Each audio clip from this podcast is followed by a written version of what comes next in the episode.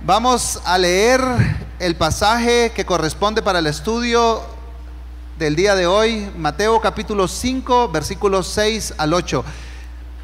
Y vamos a retomar nuestra serie, esta serie basada en el Sermón del Monte, una comunidad de contrastes. Después de una pausa, ¿verdad? Por algunas circunstancias de la vida, ah, vamos a retomar nuestra serie y vamos a leer el pasaje que corresponde para la exposición de esta mañana. Mateo 5, 6 al 8 dice la palabra de Dios en el nombre del Padre y del Hijo y del Espíritu Santo. Bienaventurados los que tienen hambre y sed de justicia, pues ellos serán saciados. Bienaventurados los misericordiosos, pues ellos recibirán misericordia. Bienaventurados los de limpio corazón, pues ellos verán a Dios. Oh Padre, nuevamente oramos a ti.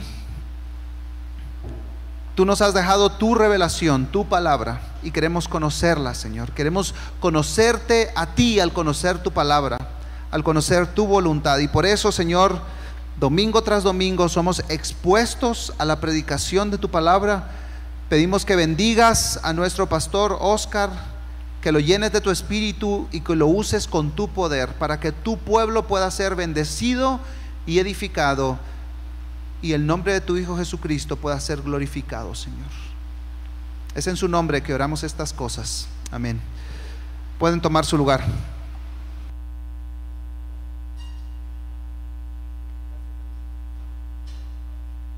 Uno, dos, ahí está. Gracias, David. Qué bueno poder verles eh, y poder retomar nuestra serie Gracias a Dios eh, estamos de regreso. Gracias por sus mensajes, por, sus, ah, por su comunicación.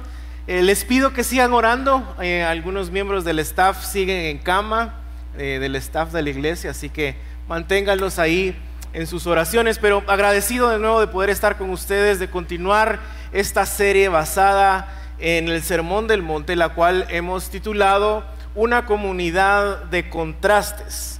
Y como vimos en la introducción, eh, esta serie nos muestra básicamente cuáles son o cuál es el manifiesto del reino de Dios. Estos principios que regulan la conducta de alguien que se considera cristiano. Estos principios que son contraculturales y en base a los cuales, de nuevo, todo verdadero cristiano debe de caminar y vivir. Y el día de hoy estamos viendo eh, la cuarta, quinta y sexta bienaventuranza. Y al hablar de bienaventuranzas, quiero también recordar algo importante, y es que vimos que a pesar de que esta palabra tiene o la hemos encontrado con varias traducciones, como por ejemplo afortunados, dichosos, bendecidos o privilegiados, el ah, estudioso erudito del Nuevo Testamento, Jonathan Pennington, él propone que la palabra que deberíamos de usar o que se apega mejor debido a lo que Jesús está enseñando es florecientes, ¿sí? Es una palabra que da de nuevo un mejor contexto a lo que Jesús está diciendo. Y esto es porque al final de todo, la palabra denota precisamente cuál es el propósito del Sermón del Monte ver al pueblo de Dios florecer y encontrar verdadera felicidad viviendo bajo los principios de Dios para la gloria de Dios. Jesús está básicamente diciéndole a, su audiencia que hay dos caminos que el hombre puede transitar, en los que el hombre puede caminar. Uno es bajo su voluntad, bajo sus principios, los principios del reino de Dios para que verdaderamente podamos florecer y encontrar el sentido de nuestra vida. Ese camino lleva a la vida. Pero hay otro camino que lleva a la muerte y es el caminar en contra de la voluntad de Dios, bajo los principios de nuestra cultura, de este mundo, los cuales nos pueden dar la idea o la intención de que vamos a florecer, pero que al final de todo nos llevan de nuevo a la muerte. Hace dos semanas vimos las primeras tres bienaventuranzas. Los pobres en espíritu, los que lloran y los humildes. Y estas tres primeras bienaventuranzas nos dan esta imagen del primer paso de la vida de un creyente. Y este primer paso de la vida de un creyente es morir a sí mismo. ¿Sí? Morir a nosotros mismos, a nuestra autosuficiencia, a nuestro pecado y a nuestro orgullo. Y en contraste, el día de hoy vemos que las siguientes bienaventuranzas nos dan otra imagen, una imagen de alguien que empieza a vivir para la gloria de Dios, a vivir bajo los principios del reino del Rey Jesús, a vivir a causa de la gloria de Dios. Entonces vemos que las bienaventuranzas es un proceso de muerte a vida. Una muerte no sin esperanza en el mundo, sino de nuevo a nosotros mismos.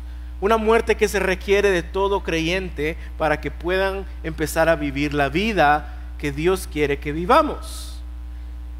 Una invitación, las bienaventuranzas, a ser partícipes del verdadero florecimiento, prosperidad y plenitud del ser humano. Así que es mi oración el día de hoy que hoy podamos salir convencidos por la palabra de Dios, de que un corazón que verdaderamente ha muerto a sí mismo, ahora buscará vivir para la gloria de Dios, el florecimiento de su reino y una correcta percepción de lo que significa realmente prosperar y vivir plenamente. Esa es mi idea central el día de hoy.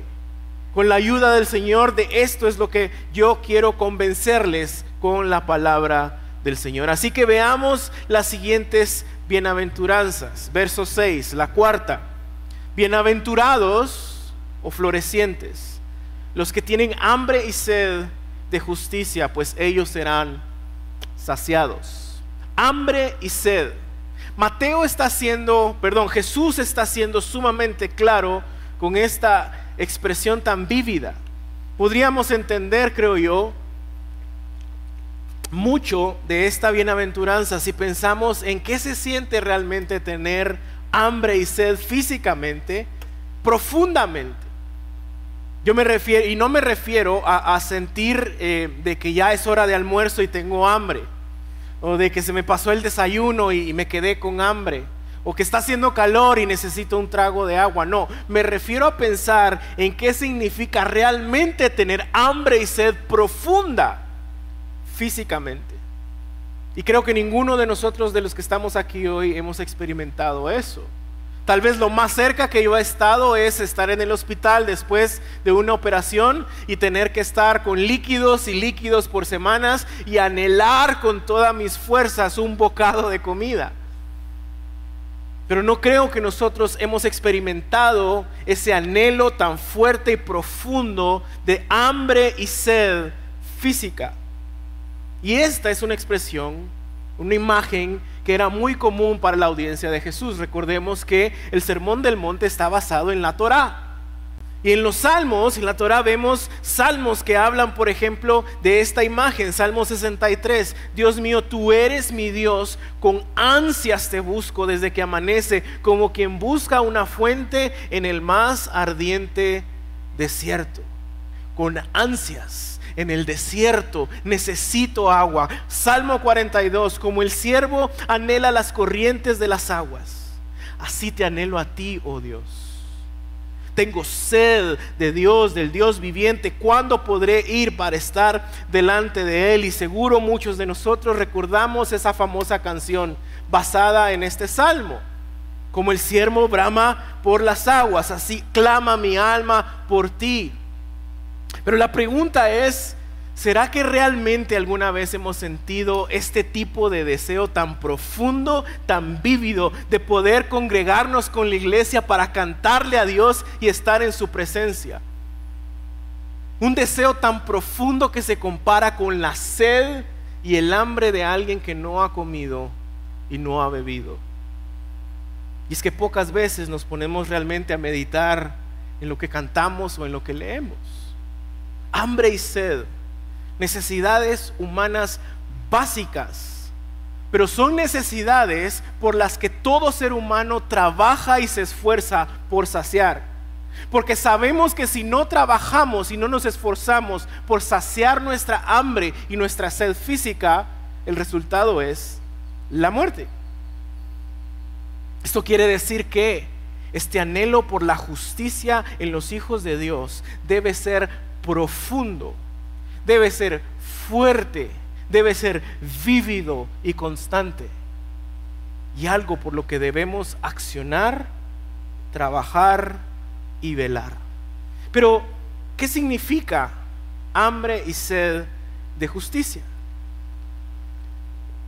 Por años se ha debatido qué es lo que significa justicia en este texto.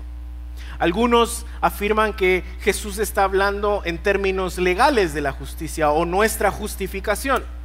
El acto de gracia de Dios por el cual Él mira a un pecador culpable y lo declara justo ante sus ojos por la obra de Cristo. Ya no somos culpables, sino que en Cristo ahora somos declarados justos. Esa es la justificación o la justicia en términos legales. Otros afirman que Jesús acá está hablando de la justicia en su aspecto moral o ético. Esto quiere decir de cómo nosotros nos comportamos, cómo nosotros caminamos en esta vida. Pero creo que Jesús está haciendo una implicación de ambos aspectos de la justicia en este texto. ¿Por qué? Porque alguien que ha sido verdaderamente justificado por Dios, ahora debe de vivir una vida que refleje y procure la justicia. Creo que esta verdad es respaldada precisamente por el contexto de este texto. Vean la octava bienaventuranza en el verso 10. Bienaventurados aquellos que han sido perseguidos por causa de la justicia, pues de ellos es el reino de los cielos. Mateo 6, capítulo 1, cuídense de no practicar su justicia delante de los hombres para ser vistos por ellos. De otra manera, no tendrán recompensa de su Padre que está en los cielos. Lo que vemos acá en esta bienaventuranza es ambos tipos, ambos aspectos de justicia, tanto la justicia legal que salva al pecador y lo pone en un lugar eh, de aceptación con Dios, como la justicia ética y moral como alguien debe de caminar dando frutos como un cristiano verdadero. William Hendrickson dice, aunque es imposible que las buenas obras justifiquen a alguien, es igualmente imposible que una persona justificada, el aspecto de la ley, pueda vivir sin hacer buenas obras. La palabra justicia en la forma usada por Cristo es por lo tanto muy amplia que abarca lo legal y lo ético y lo moral. Un verdadero cristiano del reino de Dios no solo tiene hambre y sed por ver la justificación de los hombres, la salvación de los hombres, llegando a estar por Cristo en una posición correcta delante de Dios, sino que también tiene hambre y sed por justicia bíblica, porque se procure en todo lugar y en todo momento, especialmente con los más vulnerables. Eso era lo que enseñaba la Torah por la viuda, por el huérfano, por el inocente, por el oprimido, por la víctima, por el extranjero.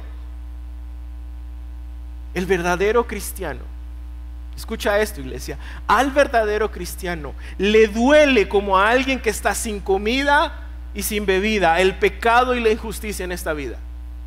Tanto el aspecto legal como el aspecto moral de la ley, perdón, de la justicia.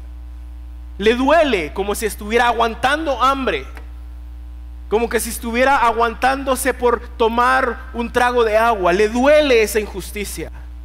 Y ese dolor, impulsado por un entendimiento claro de las escrituras, es lo que le hace actuar y vivir, procurando la justicia bíblica y esperando en fe la promesa de cielos y tierra nueva, en donde la justicia de Dios habita perfectamente. Y es que de este lado de la eternidad, a pesar de que debemos de buscar la justicia, trabajar por la justicia, nunca vamos a ver la justicia perfecta. Tenemos que esperar mientras actuamos en, pos de la justicia, esperar esa justicia perfecta que Jesús prometió, segunda de Pedro 3:13. Pero según su promesa, nosotros esperamos nuevos cielos y nueva tierra en los cuales mora la justicia. Cuando obramos y vivimos con esperanza de justicia, el reino de Dios entonces empieza a florecer. el reino de Dios empieza realmente a hacer luz en medio de las tinieblas. Y cuando esto sucede, cuando el reino de Dios empieza a florecer, esto nos abre más el apetito por ver más justicia en este mundo. Más hambre y sed por esta justicia. Y al final, de nuevo, entendemos que ese anhelo será saciado por completo y perfectamente cuando el Señor regrese. Pongámonos a pensar en esto. Recapitulemos un poco las bienaventuranzas. Los que reconocen su pobreza espiritual ante Dios, los que lloran por sus pecados y los pecados del mundo, los que son humildes para reconocer su posición ante Dios. Esas son las primeras tres, pero, pero pensemos, ¿de qué nos sirve esas tres primeras bienaventuranzas? Morir a nosotros mismos si nos quedamos ahí y no actuamos y no vivimos como el Rey Jesús quiere que los miembros de su reino vivan. Y es que un corazón que verdaderamente ha muerto a sí mismo, ahora procura y espera la justicia bíblica para la gloria de Dios, el florecimiento de su reino y una correcta percepción de lo que significa realmente prosperar y vivir plenamente. Vivir plenamente, prosperar, significa que nosotros somos responsables de la justicia de este mundo. No estamos esperando que un gobierno, que un político, que algún ungido, que alguna institución, que alguna ONG busque la justicia, practique la justicia y nosotros nos quedamos de espectadores. No, la palabra de Dios llama a todo cristiano a vivir, a caminar y a procurar en la justicia a denunciar la justicia, a alzar nuestra voz ante la injusticia, basándonos de nuevo en lo que Jesús enseña. De esa manera vamos a florecer. Y mi pregunta entonces para ti hoy es, ¿por qué es por lo que has estado sintiendo sed y hambre últimamente? ¿Será que es por la justicia de Dios? ¿Será que es por esta justicia que trae a pecadores al reino de Dios? ¿Será que es esta justicia que vela por el más vulnerable? ¿Qué, ¿Qué, es lo que últimamente tu corazón ha anhelado tanto que se compara con esta necesidad de comer y de beber? Tú y yo sabemos que podemos experimentar todos los placeres de este mundo, todo lo que este mundo nos ofrece para florecer y prosperar. Y sabemos que eso no va a llenar nuestro corazón. Sabemos que eso no va a satisfacer nuestra alma. Sabemos que esas cosas, incluso cosas buenas que el Señor nos ha dado para poder disfrutarlas, no deben ser o, tomar el primer lugar en nuestro corazón. Jesús mismo dijo, busquen primero el reino de Dios y su justicia primero busquen el reino de Dios y su justicia. Entonces vamos a florecer. Entonces vamos a vivir plenamente. Entonces vamos a entender lo que realmente significa prosperar. Florecientes los que tienen hambre y sed de justicia, porque ellos serán saciados. La quinta bienaventuranza, verso 7. Bienaventurados, florecientes, los misericordiosos pues ellos recibirán misericordia. La misericordia generalmente se asocia con la compasión, que es una profunda conciencia y empatía por quien está sufriendo, o una indulgencia especialmente por quienes nos han ofendido. Y es que la compasión y la misericordia se dan en dos contextos. Se da en el contexto de quienes nos han ofendido y lastimado, y también se da en el contexto de quien está sufriendo o los más vulnerables.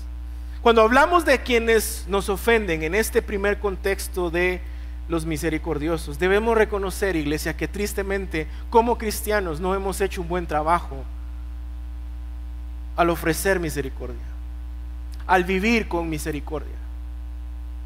Innumerables veces he escuchado o he aconsejado a personas cristianas que afirman que han sido salvadas por Cristo Jesús, querer vengarse, querer buscar que quien los ofendió se las pague o de alguna manera pague lo que hizo.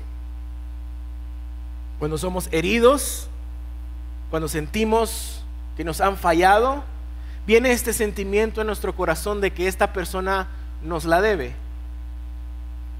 Que algo debe sucederle para que Él pague eso que nos debe, que obtenga su merecido. Pensamos en todas las cosas que quisiéramos que le pasaran para que esa persona que nos ha lastimado, que nos ha fallado, pague por lo que hizo. El consejo de muchos, incluso dentro de la misma iglesia, es hacelo vos también. Pagale con la misma moneda y vas a ver si no entiende lo que hizo. Vengate consejos que yo he escuchado dentro de la misma iglesia. O tal vez no son consejos que se han dado literalmente de esa forma, pero esa es la forma en que actuamos. Podemos incluso recibir eh, eh, eh, la disculpa de alguien que nos ha ofendido. ¿Sabes qué, Oscar? Perdóname, no debía haber hecho eso. Y en mi corazón está el pensamiento, no, no me pidas disculpas todavía. Dame chance para ver qué, qué, qué pasa ahí. Porque queremos ver que alguien pague por lo que ha hecho. Peor aún, y esto es algo que en los en primero y segundo servicio he confesado y lo confieso delante de ustedes, es algo por lo que yo he orado y me he tenido que arrepentir con lágrimas delante del Señor. Porque hay ocasiones en donde yo no soy necesariamente quien quiero actuar en venganza. Y entonces a través de una oración que suena muy espiritual, le digo, Señor, encárgate tú. En tus manos lo dejo, Señor. Tú eres Dios de venganza. Yo, yo voy a estar tranquilo. Y suena muy espiritual y suena muy bíblico, pero lo que estoy haciendo es usar a Dios bajo los preceptos de mi cochino corazón, que quiere venganza. No estoy orando por misericordia, Estoy aparentando que soy muy espiritual para que Dios obre y haga lo que yo quiero que suceda. ¿Les ha pasado? a mí sí. Solo yo soy el pecador, ¿verdad? Solo su pastor es el peor de los pecadores. Y nos hemos olvidado, iglesia, lo que hemos recibido de Dios que cada vez que nosotros somos merecedores de su ira y su castigo, al estar en Cristo Jesús, Él nos ha dado misericordia y gracia. Él, él de hecho no nos dio lo que merecíamos. Y en gracia nos dio lo que no merecíamos. Éramos enemigos de Dios y en misericordia Él nos, no nos trata como enemigos, ahora nos trata como hijos gracias a la obra, a la victoria de Cristo Jesús. Y es que un corazón que verdaderamente ha muerto a sí mismo, ahora busca vivir procurando y practicando la misericordia para la gloria de Dios, el florecimiento de su reino y una correcta percepción de lo que significa realmente prosperar y vivir plenamente. Déjame decirte algo la venganza no te va a traer plenitud. Buscar que alguien pague lo que hizo en tus fuerzas, en tu corazón, no va a traer prosperidad ni florecimiento a tu vida. Pero entender la misericordia de Dios en Cristo Jesús hacia nosotros, eso va a hacer que nosotros florezcamos que nosotros caminemos con esa misma misericordia, que prosperemos y vivamos plenamente. Y entonces la pregunta aquí es, ¿cuándo y con quiénes has fallado en otorgar misericordia últimamente? Piensa en esto por un momento. ¿A quiénes quisieras ver últimamente pagando por lo que han hecho? ¿A quiénes quisieras que Dios los destruya por lo que te hicieron? A quienes no quieres dar lo que Dios te ha dado a ti sin tú merecerlo. ¿Y acaso no es irónico?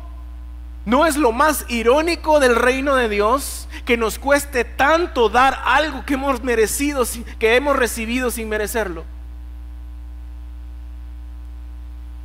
El segundo aspecto de la misericordia es con quienes sufren. Y de pasta a pasta Dios en su palabra nos llama a vivir en un reino que se compadece por el vulnerable. Que se compadece por aquellos que más lo necesitan. Por el necesitado, el pobre, la viuda, el huérfano, el extranjero. ¿Cómo estamos mostrando misericordia y compasión hacia aquellos más vulnerables? Y, déjame decirte esto, querido amigo, iglesia. Esto no es simple y sencillamente dar algunas monedas cuando nos piden monedas. Esto no es simple y sencillamente eh, dar algunas cosas que pues ya no usamos para que otros la usen. Eso es, bueno y hay que hacerlo, pero eso no es todo lo que abarca la misericordia del reino de Dios. Esto va más allá, vean Miqueas 6:8. Pero ya Dios les ha dicho qué es lo mejor que pueden hacer y lo que espera de ustedes. Es muy sencillo. Aquí se pueden ahorrar miles de quetzales en congresos que les quieren decir cuál es el propósito de Dios para tu vida. Lean esto y se los ahorran. Es muy sencillo. Dios quiere que ustedes sean justos los unos con los otros, que sean bondadosos con los más débiles y que adoren a Dios como su único Dios. Sencillo, ¿no? Sencillo. Sean justos, sean bondadosos. Solo ahí nos damos cuenta que esto va más allá de dar unas monedas y de colaborar con algunas cosas que tal vez otros necesitan de nuevo, lo cual es bueno hacerlo. Pero meditemos otra vez, hambre y sed primero de justicia y de eso nace un verdadero sentimiento de misericordia hacia el vulnerable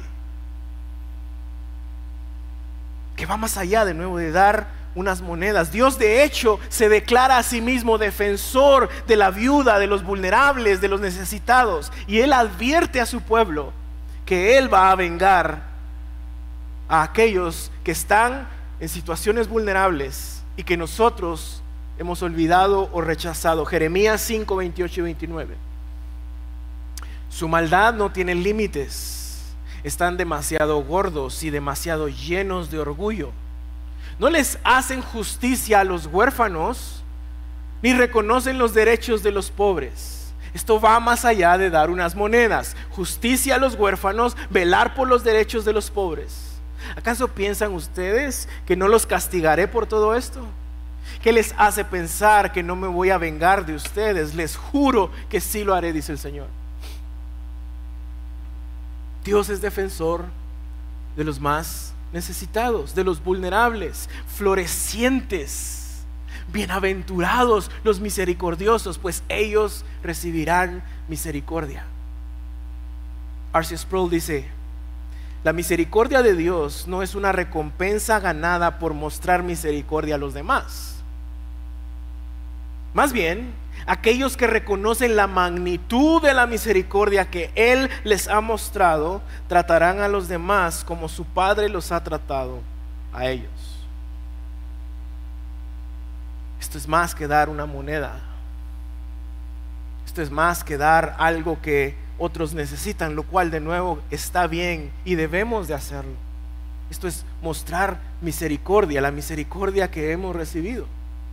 Tratar con justicia, esa hambre y sed que tenemos por justicia, cuidarlos, protegerlos, proveerles, mostrarles y predicarles a Cristo, abrazarlos y aceptarlos como hermanos en la fe.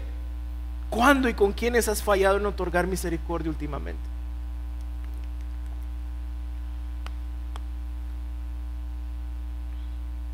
¿Será que nosotros somos igual de culpables que el mundo? En generar estas divisiones entre clases sociales, en tratar a unos mejor que a otros dependiendo de lo que nos puedan dar o de nuestra conveniencia. Ese no es el camino del reino de Dios. Ese camino nos hace pensar que es conveniente, pero al final ese camino termina en muerte florecientes los misericordiosos, pues ellos recibirán misericordia. Verso 8, la sexta bienaventuranza. Bienaventurados, florecientes los de limpio corazón, pues ellos verán a Dios.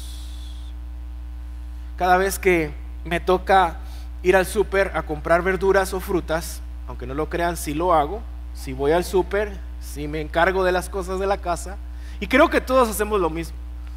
Empezamos a, ver la fruta y a tocarla, a, ver qué, tan bien está para poder comerla. No queremos encontrar manchas negras ni que están mayugadas. Queremos encontrar la, fruta perfecta. Y en algunas ocasiones me he llevado, eh, no sé, un melón, una sandía, un aguacate, que se ve muy bien por fuera. Que podría ser como las fotos de portada para algún restaurante o algo así. Pero cuando la abro, en algunas ocasiones he encontrado hasta gusanos, porque por dentro están podridas, están mayugadas.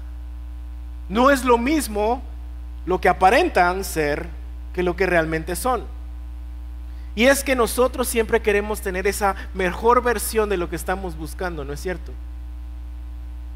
No les voy a contar hace, hace muchos años, cuando estaba buscando mi primer carro, buscaba y buscaba y lo primero que hice fue darme cuenta de un carro que el color me gustaba, los asientos estaban cómodos, lo pagué y me fui. Porque se miraba bien. Y al mes me quedó la palanca del carro en la mano porque no funcionaba. Yo no me, no me enfoqué en los detalles. No me enfoqué realmente en lo que estaba tratando yo de buscar. Me, me enfoqué en lo de afuera, en la apariencia. Porque queremos tener la mejor versión. Cuando estamos buscando un apartamento para rentar o una casa tal vez, nos, gusta que esté bien pintada, que esté limpia, que la grama esté, esté cortada y bien tratada, pero nos olvidamos de los detalles importantes. Y es que nuestro corazón tiene una tendencia a buscar todas las cosas por apariencia. Cuando estamos buscando una iglesia, la mayoría no buscamos lo importante, buscamos la apariencia, cómo se ve, cómo se siente. Y esto al final, creo yo, que es lo que resume la intención de Jesús en esta bienaventuranza. Ser limpio, ser puro por dentro, en lo más profundo de nuestro corazón. Y de hecho este concepto de pureza y limpieza era muy importante en la cultura de ellos. No podías tú ir a, la iglesia, ¿sí? Eh, si tú te considerabas o hacías algo que te hacía estar impuro tenías que exiliarte por unos días, hacer algunas cosas para poder estar puro de nuevo y llegar entonces al templo. Este concepto regulaba lo que ellos podían comer y lo que no podían comer. No podías estar cerca, por ejemplo, de alguien que, que, había muerto, de un cadáver, porque eso se consideraba impuro. Las mujeres en su periodo menstrual se consideraban impuras por la sangre había muchas cosas que regulaban la cultura de estas personas que están escuchando a Jesús decir, bienaventurados los limpios de corazón. Y esto es importante porque en el corazón están nuestros deseos, nuestros anhelos y por sobre todo nuestras motivaciones. Jesús es tan interesante que no dijo, bienaventurados los limpios de su mente bienaventurados los limpios de, de su cabeza, de su conocimiento. Porque podemos encontrar y conocemos personas que conocen todo de la palabra de Dios, son teólogos impresionantes, pero que su vida estaba podrida. ¿Cuántas veces hemos escuchado historias de personas que teníamos como referentes del cristianismo, de, conocimiento, y de repente salen estas historias de que su vida realmente en la intimidad, en su corazón estaba podrida, estaba lejos de Dios. Por eso Jesús no dice bienaventurados aquellos de limpia cabeza. Tampoco dice bienaventurados aquellos con limpios eh, labios, boca, manos. ¿Recuerdan a los fariseos? Los fariseos vienen y confrontan a Jesús porque sus discípulos habían comido con las manos sucias. Y Jesús los llama hipócritas. Vean por qué, Mateo 15, 8 al 9. Este pueblo con los labios me honra, pero su corazón está lejos de mí. Esto es, esto es pesado. Eh, esto es pesado, iglesia. Porque el estar predicando acá hoy, el estar cantando acá hoy, el estar sirviendo acá hoy, el tener actos morales, éticos, no nos hace santos, no nos hace salvos. De, hecho, podemos correr el riesgo de llegar en aquel día y decirle, pero Jesús, si, si yo era de los predicadores regulares de Iglesia Reforma, yo, yo dirigía la alabanza, yo conocía mucho, y que el Señor Jesús me diga, no te conozco. Porque todo era una apariencia externa, de labios o de diente para afuera, como decimos nosotros. Este pueblo con los labios me honra, pero su corazón, sus deseos, sus motivaciones están lejos, muy lejos de mí. Y más adelante en el verso 17 dice, no entienden que todo lo que entra en la boca va al estómago y luego se elimina, pero lo que sale de la boca proviene del corazón. Y eso es lo que contamina al hombre. Porque el corazón, del corazón provienen los malos pensamientos, homicidios, adulterio, fornicación, robos, falso testimonio, calumnias estas cosas son las que contaminan al hombre, pero comer sin lavarse las manos no contamina al hombre. Jesús les está diciendo, eh, déjenme explicarles, el corazón del problema es el problema del corazón. Eh, eh, el problema de la humanidad no es en su conocimiento, no es en lo que hace, es en las motivaciones de su corazón, de por qué hace lo que hace o por qué no hace lo que hace. El corazón del problema es el problema del corazón. Dios no se maravilla con despliegues maravillosos de conocimiento teológico. Dios no se maravilla porque alguien pueda, tenga la habilidad eh, eh, para poder predicar o enseñar. Dios no se maravilla porque posteemos cosas bonitas o, verdades teológicas en nuestras redes sociales. Al final de todo es el corazón. Y es por eso que Jesús siempre, ustedes leen a Jesús, estudian a Jesús, ven a Jesús interactuar. Él siempre va a las motivaciones. Él siempre pregunta qué hay detrás del corazón. Y eso es un reto para nosotros. Es un problema, de hecho. ¿Por qué? Porque nosotros no podemos verlo. Pero Él sí. A nosotros nos puede engañar alguien haciéndonos pensar que es alguien moralmente correcto, alguien que, que conoce mucho de la Biblia, pero que en su vida privada y sus motivaciones están podridas como la fruta del supermercado.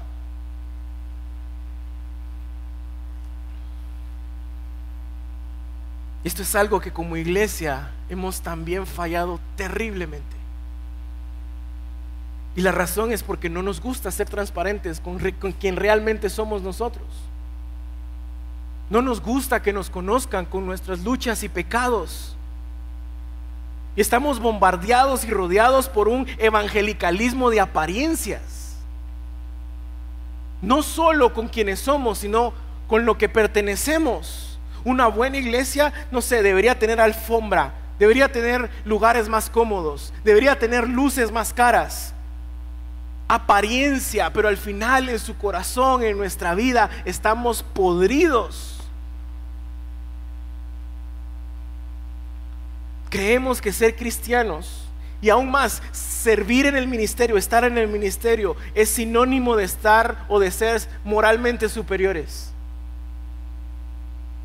de que no tenemos pecados ni luchas, que no hay problemas, que realmente hay un campeón dentro de nosotros.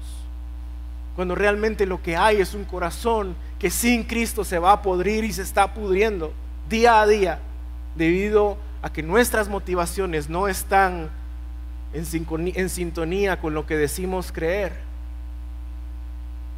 Y en vez de eso, tapamos todo con apariencias este es, este es un pecado capital para el liderazgo cristiano hoy en día.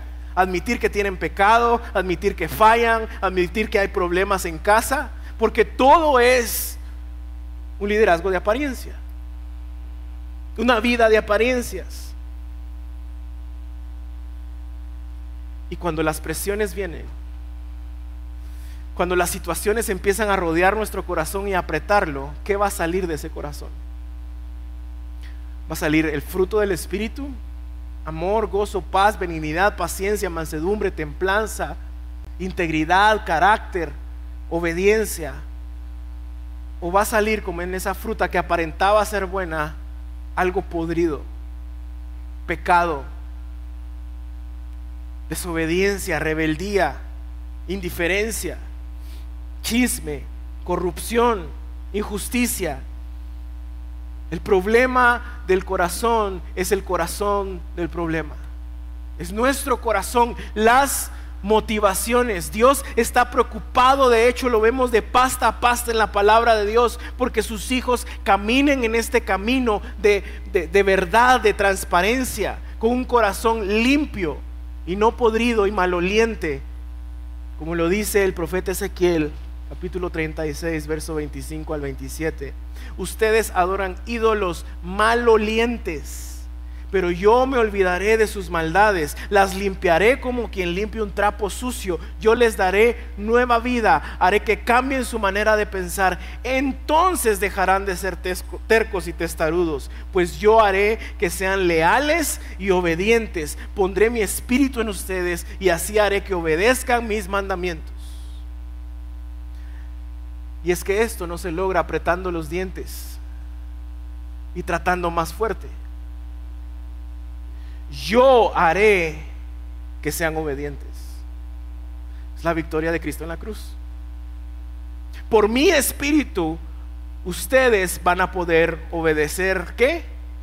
Mis mandamientos.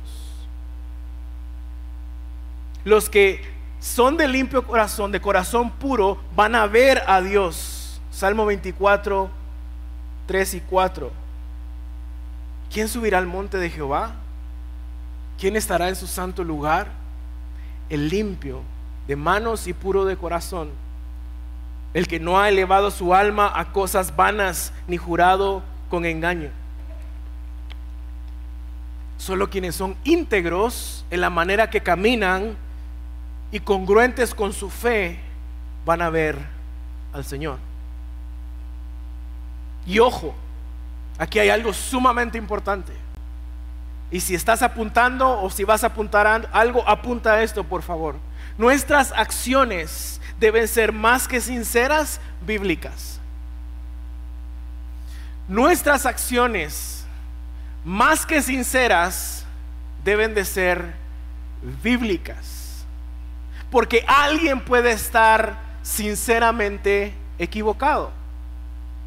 Porque alguien puede decir, no, pues yo creo que así es, pero la Biblia dice, no, así no es. En Génesis 20 vemos la historia de cómo Abimelech le quita a, a Sara a Abraham y el Señor lo reprende. Y, dice el texto que Abimelech lo hizo en integridad con su corazón. Él estaba convencido de que eso era lo que tenía que hacer, que así tenía que vivir, que así eran las cosas. Cuando se trata de un corazón limpio, nuestras acciones deben ser más que sinceras, bíblicas. Salmo 73, ciertamente Dios es bueno para con Israel, para con los puros de corazón. ¿Quiénes son esos puros de corazón? Verso 24. Con tu consejo me guiarás y después me recibirás en gloria. Ezequiel dice que a través del poder de su espíritu vamos a poder obedecer sus mandamientos. El salmista dice que su consejo nos guía. ¿Quiénes son los puros de corazón, iglesia? Son los que guardan el consejo de Dios, su verdad, sus mandamientos, la sana doctrina, su palabra. Porque más que sinceridad necesitamos ser bíblicos. Vean el contraste que hace Pablo en 1 Timoteo, capítulo 1, verso 5. El propósito de nuestra enseñanza, la Biblia, es el amor nacido de un corazón puro. da buena conciencia y una fe sincera. La instrucción produce un corazón puro, la instrucción en la palabra de Dios. Contraste en el verso 10. Los inmorales, homosexuales, secuestradores, mentirosos, los que juran en falso para cualquier otra cosa que es contraria a qué? A la sana doctrina, a su palabra, a sus mandamientos. Porque nuestras acciones deben ser más que sinceras, bíblicas. Estos son los limpios de corazón ¿Quieres su corazón, la fuente principal de sus motivaciones, anhelos y disposiciones, está en armonía con el corazón de Dios, con su palabra, con sus mandamientos, con su ley? Profesor David Suazo dice, Jesús pronuncia su bendición sobre las personas cuya manifestación exterior, o sea, sus acciones, está en armonía con su disposición interior, actitudes y motivaciones. Ellos son los que verán a Dios. Qué hermosa recompensa, ¿no? El poder ver a Dios. Para quienes permitimos que la palabra de Dios día a día nos limpie, nos transforme, nos confronte, nos corrija y nos muestre las áreas de nuestra vida que debemos de seguir rindiendo a Él constantemente con transparencia. Porque un corazón que verdaderamente ha muerto a sí mismo, ahora buscará vivir guiado, lleno y purificado por la palabra de Dios para la gloria de Dios. El florecimiento de su reino y una correcta percepción de lo que significa realmente prosperar y vivir plenamente. ¿Quieres florecer? Sé obediente a la palabra de Dios. ¿Quieres vivir plenamente? Sigue sus mandamientos somete tu corazón a su ley. Bienaventurados los de limpio corazón, porque ellos verán a Dios. Iglesia, amigos, hay dos caminos que se nos ponen enfrente el día de hoy a través de la enseñanza de Jesús. Bajo sus principios, en su reino que nos lleva a la vida. O el camino que está lleno de la cultura del día de hoy, de las mentiras del día de hoy que nos hacen creer que nos pueden hacer florecer, pero que al final llevan a la muerte.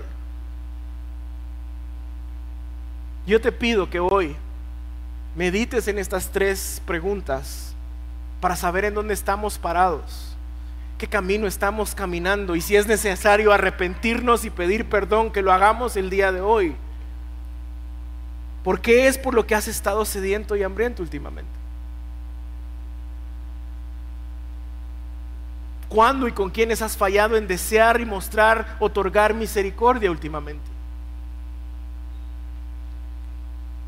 ¿Qué es lo que abunda dentro de nosotros y es expuesto cuando somos presionados por las situaciones de la vida?